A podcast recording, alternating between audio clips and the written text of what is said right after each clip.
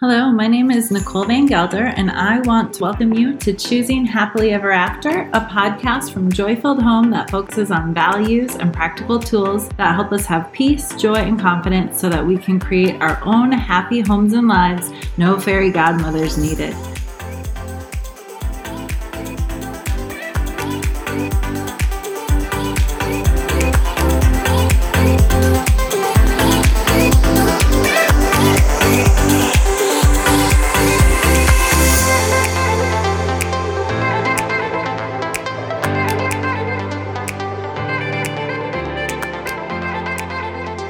All right, hopefully you were able to join us for our last two podcasts about expectation. If not, I encourage you to go back and listen to them as they do go hand in hand with what we're talking about today. But you can listen today without needing those to build on, they're just helpful. My podcast today is actually going to be a little bit different because I am devoting it to new moms. What it contains is, I believe, applicable to everyone. So, no matter who you are, I do encourage you to listen. But I especially want to encourage you to share this with those you know who might be a new mom or dad because I am devoting this specifically to them and things that I think would be helpful for them in this season.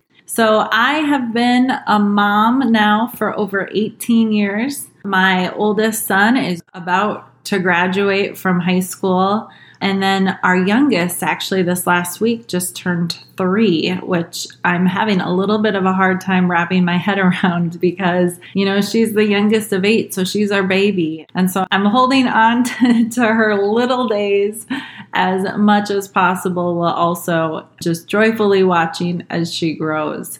Even though it's been so long, I do remember my experience becoming a new mom. I remember how much joy and frustration it contained. I remember being extremely tired. And I remember those who were able to give me hope and at least a little bit of confidence and direction in what I was doing because I really went into it not just feeling a little unsure, but I went into it knowing that I was over my head and that I was going to need the Lord's grace to sustain me, to provide the way. But I also knew that it was an amazing gift and that the Lord had ordained it and was with me in it. And each time I added a child to our family, each time we added a child to our family, it was a whole new life in a lot of ways because even though it becomes less scary having children as you have them in terms of you feel a little more prepared for what's coming. It dramatically changes your life and your family life every single time. And so it becomes not just a transition for you as you add children to the family, but for the entire family. And suddenly you're navigating this type of experience, not just for yourself, but for other ones as well. And each time you do that, there is a lot that is unknown. And the circumstances and the experience varies because people are different and each child is different and who you are is different because you change over time. So I have created a list of 10 things that in my experience, this isn't going to, of course, be an exhaustive list and I won't be able to go into all of them in great detail, but these are things that I just think are helpful for you to have in mind so that you don't just survive this time, but that you can thrive in it and that you can be laying the foundation really for a healthy and happy home for years to come. All right, my list of 10. The first one is this. This little person that has been given to you is a gift. But not just that, the season you are in is a gift. Every season is beautiful if only you have eyes to see. Now, the timing may not be what you would have chosen, but God did, and He knows better than you. So I know I'm speaking to a wide variety of people. Some of you may have been praying and hoping and working towards having a child, and so this is just the fulfillment of what you hoped. Others of you may have been caught off guard or by surprise, or maybe you had been hoping for a baby, but then other circumstances came in the midst of this that had caused life to just look differently than you thought. I have had both experiences of being you know, ecstatic when I see the two lines on the test. One of my pregnancies, the way I told him was that he came home and I was sitting on the bed crying. and he asked me what was wrong. And I said, I'm pregnant. Thankfully, he responded well, but the point isn't that. I did go on to have a beautiful, amazing, wonderful child, and I wouldn't trade anything for the world. But there were reasons why that had not been what I had been hoping for in that moment. I had just come out of a really rough miscarriage, and my heart was not prepared or ready, and I had other ideas for how life was going to go or supposed to go. So it took me a while to adjust. But the point is that the Lord is in it all. He sees you, He sees your season, He sees your circumstance, and the timing may not be what you would have chosen, but He did, and He can be trusted. And there is beauty in every season. You know, some people love the newborn days, they thrive in that season. They just love the baby season and nursing and getting babies to sleep and all of that goes well and they just glow and it's amazing. Others prefer the toddler years or others prefer when the children get a little older or whatever. Some of them love it all. The point is though that it's okay for your experience to look different than others. And it's okay for you to have different preferences or different moments when you feel like you're shining more than others in this role as a parent. But it's also really, really important for you to understand that every season is beautiful. It's just requiring that you have eyes to see the beauty. You know, you have to look past the things that maybe you're struggling with and the important thing really is for you to cultivate eyes that see beauty, not for the season to change. Because the season will change and then it will change again and then it will change again. But you cultivating the ability to see the beauty in every season is going to give you so much life and grace. All right, along with that line of thinking is number two Lead your emotions, do not be led by them. Now, it is important to pay attention to your emotions and to listen to what they're saying because sometimes they are going to be telling you important things. However, you don't allow emotions to dictate your life or to tell you the truth about something because sometimes we're tired or we're stressed out about something or for whatever reason we're not thinking clearly. And so our emotions communicate to us but they're lying. It isn't that the reality of our feeling a certain way isn't real but sometimes we feel a certain way about something. Circumstance isn't actually what we're interpreting it to be. So it's really important that you interpret your emotions through the truth that you stay connected to the Lord, that you are listening to His voice, that you are seen through your values, that you're seen through scripture, that you're seen through people who are close to you, that you trust, that you're not just allowing your emotions to lead you or to tell you about your life. Instead, you have to learn how to lead your emotions pay attention to what they're saying. But then if you determine that they are communicating something to you that is based on a lie, that you instead begin to lead them through the truth. And maybe sometimes you just really need to ask somebody for help because you really need a nap or you need something to eat or you just need a warm shower. You know, our physical frame does affect our emotional state as well.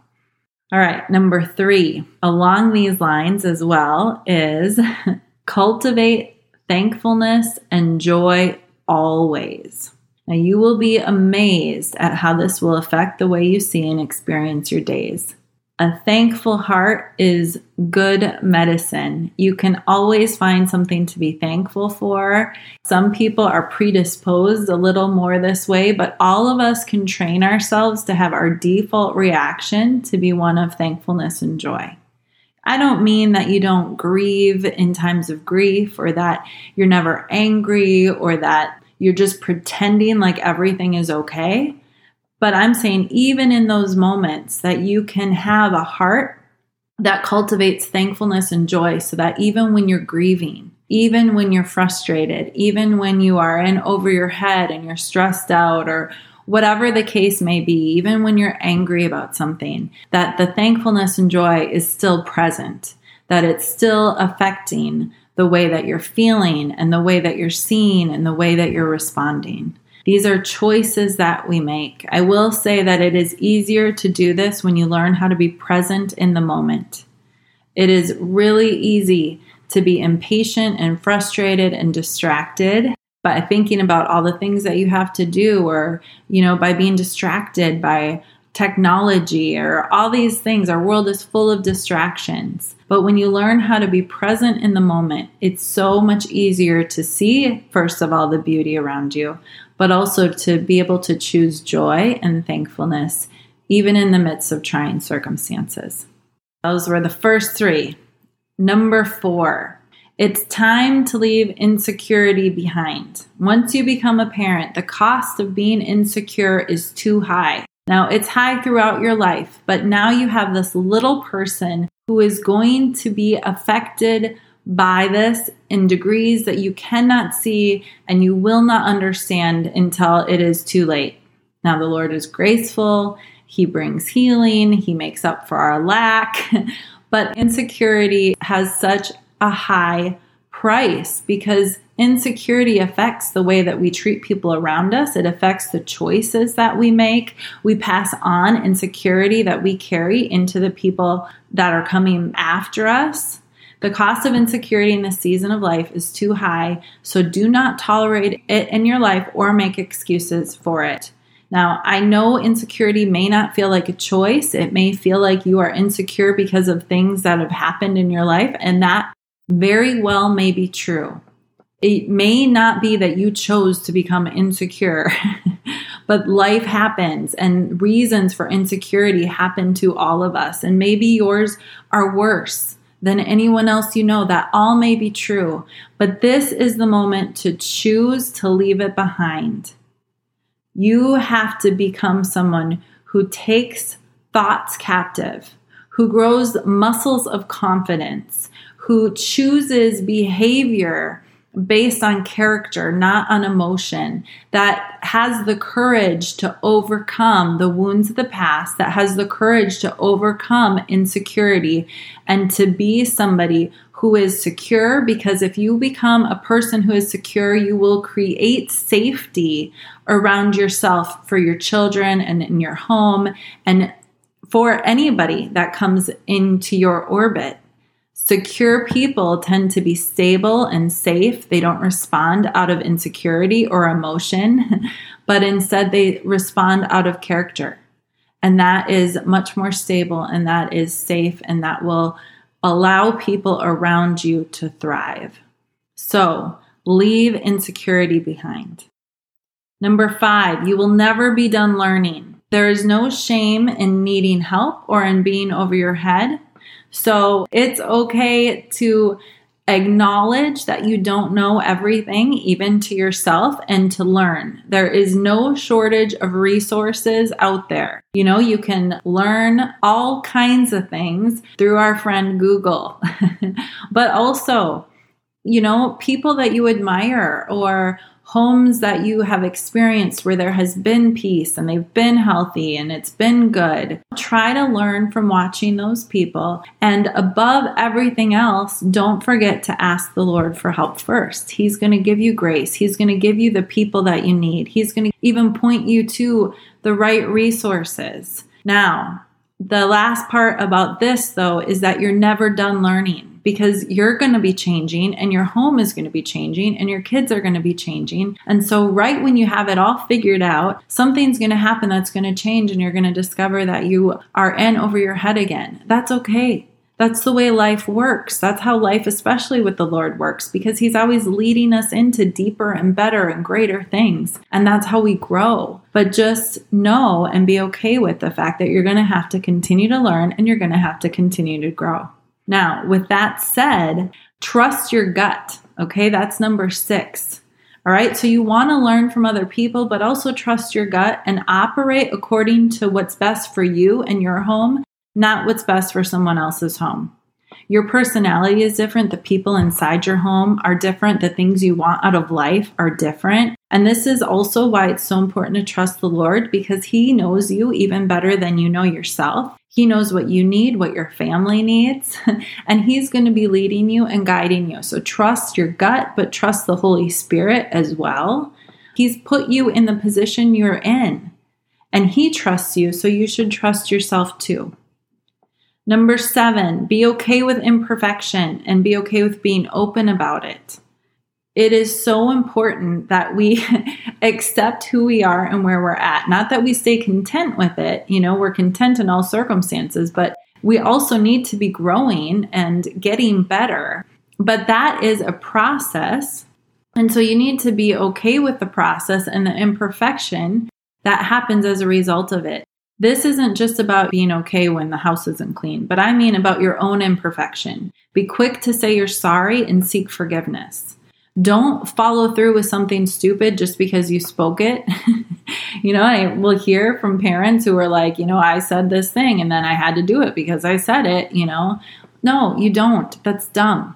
Like, instead, repent. Choose a new path. Tell your kids, hey, I said this and that was stupid. I shouldn't have said that. That wasn't wise. So, you know what? I'm sorry. Please forgive me for speaking out of turn. Please forgive me for not, you know, seeing beyond this moment or understanding.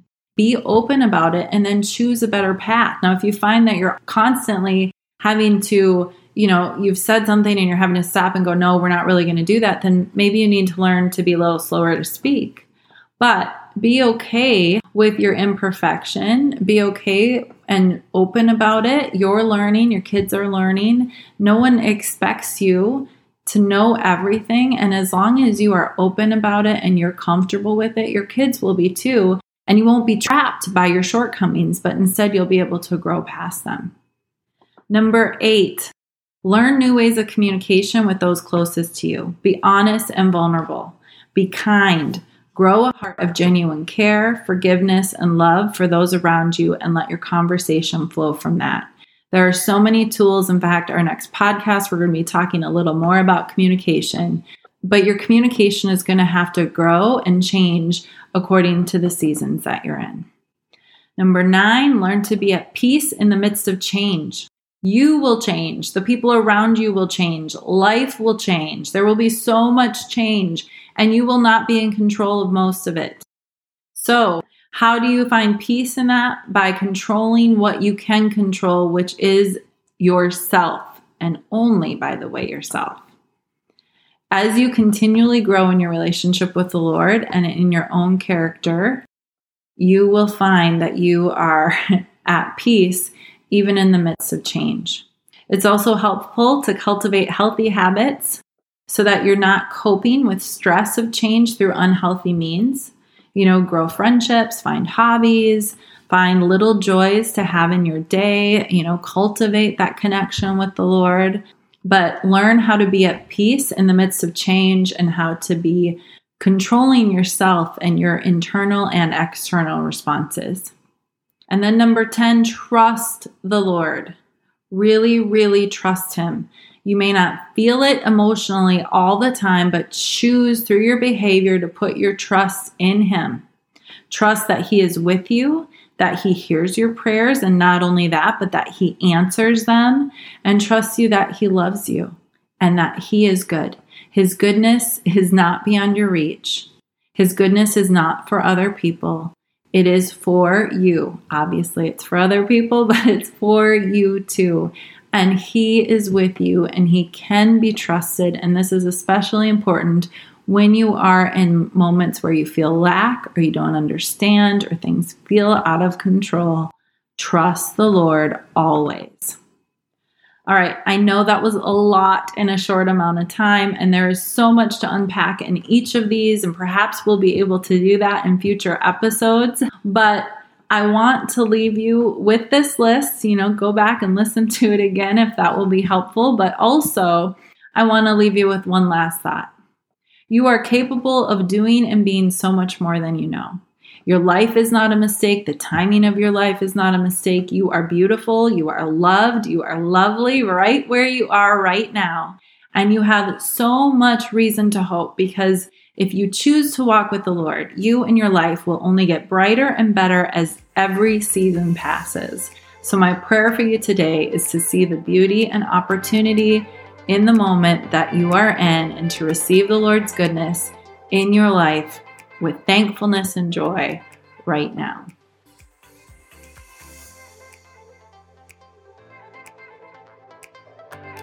All right. Thank you for joining us today. I'd love to connect with you more. You can find me at NicoleVanGelder.com or at joyfilledhome.org. And you can also find me under both of those handles on social media. On our next podcast, we're going to be talking about practicals of communication. So much about the health of a relationship is actually determined by communication. So, I'm going to be sharing some practical tools that are going to help you to grow in communicating well. I look forward to having you join us, and I thank you again for joining us today.